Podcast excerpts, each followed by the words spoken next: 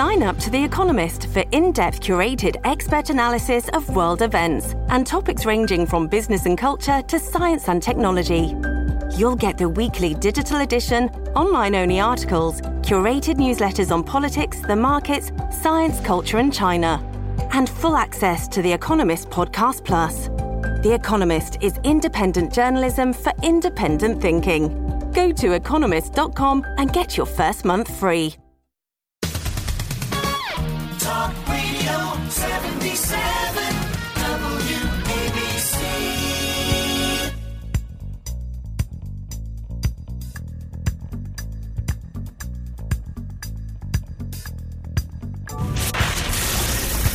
Attention Ditto Heads. I knew that same.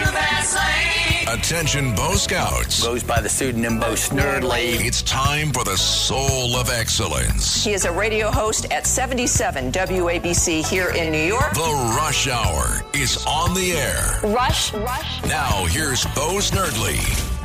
Welcome, my friends, to Mondays, the Bo Snerdley's Rush Hour here on WABC. Talk Radio 77. If you would like to be part of the program this afternoon, 800 848 WABC is the number to reach us. 800 848 9222. Of course, a lot going on this weekend, and you heard the outrage in Mayor Giuliani's voice over what has happened in Jordan. And it is more than just Jordan, it is the Middle East. So far, there is a story this afternoon, this morning, it came early this afternoon, actually, shortly after noon, that was published by the Amazon Prime Washington Post why pro Iranian or pro Iran militants are attacking U.S. troops in Iraq, Jordan, and Syria. And that is, they go through the timeline. October 18th, 20 American troops suffered minor injuries after one way drones targeted them in Syria, in Iraq in December. Iranian backed militias critically injured a U.S. service member at the Erbil Air Base there in Jordan. This past weekend, three Americans were killed. In Yemen, the Houthis, an Iranian backed rebel group, started targeting ships. They have put a hurt on shipping all around the world. And that is having an impact that is driving up costs because goods and services that normally get transferred through shipping lanes in the Red Sea have now been affected. Some major companies have stopped shipments out of fear for the lives of the merchant marines who carry goods and services. Add to that what we have learned that the United Nations has hired as part of this group, and a group that works supposedly to help bring humanitarian aid to Palestinians, one tenth, our Pentagon says, one tenth or I'm sorry, intelligence services, not the Pentagon, one tenth of them that work for this UN organization are connected with terrorist groups. That would be the UNRWA. And again, they're supposed to be working in Gaza for humanitarian purposes. We learned that some of them took part in the Hamas attack on Israel.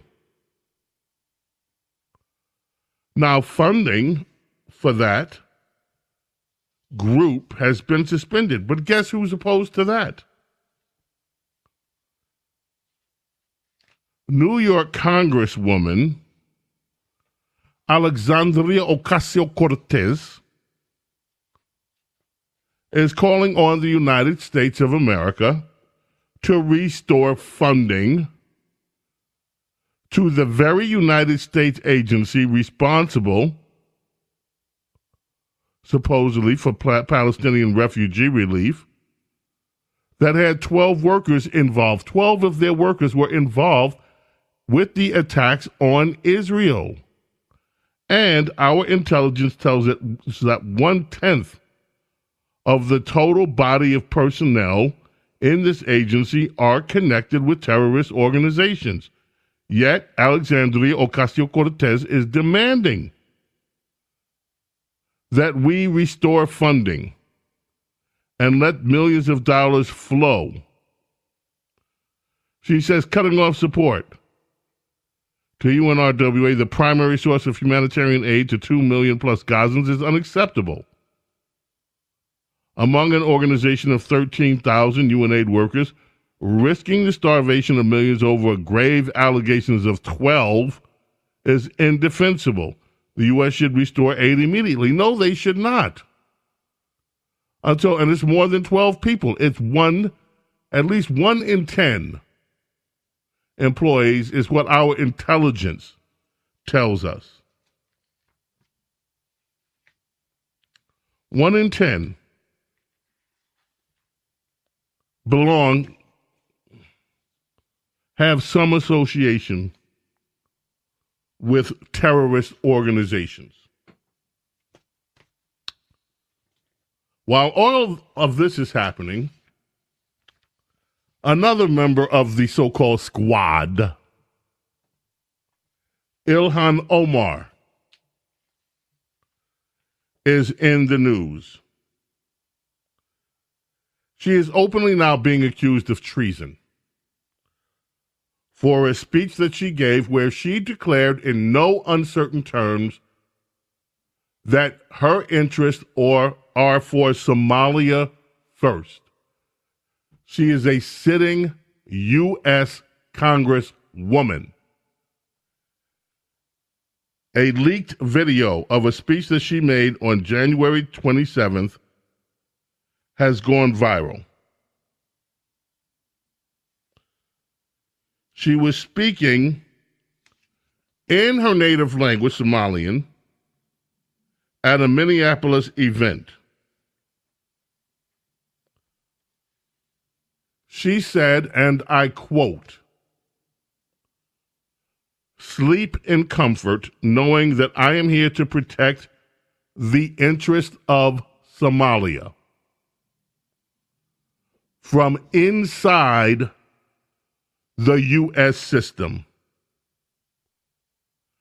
I am a congresswoman of the United States says, I am here to protect the interests of my country of origin, Somalia, while I'm serving inside the United States government as an elected official of a major city, a major city in America. This is Greg Kelly for Priority Gold. What does it mean to be America's precious metals dealer? It means that you're in touch with the hearts and minds of those who love this country, value our freedom, and want to protect the future. Priority Gold is that precious metals dealer. They've helped thousands of Americans back their retirement with solid gold and silver. Call Priority Gold at 888-506-6439. Receive free shipping, free storage, a free investment guide, and one of the best purchase experiences in the industry. Call now or go to prioritygold.com.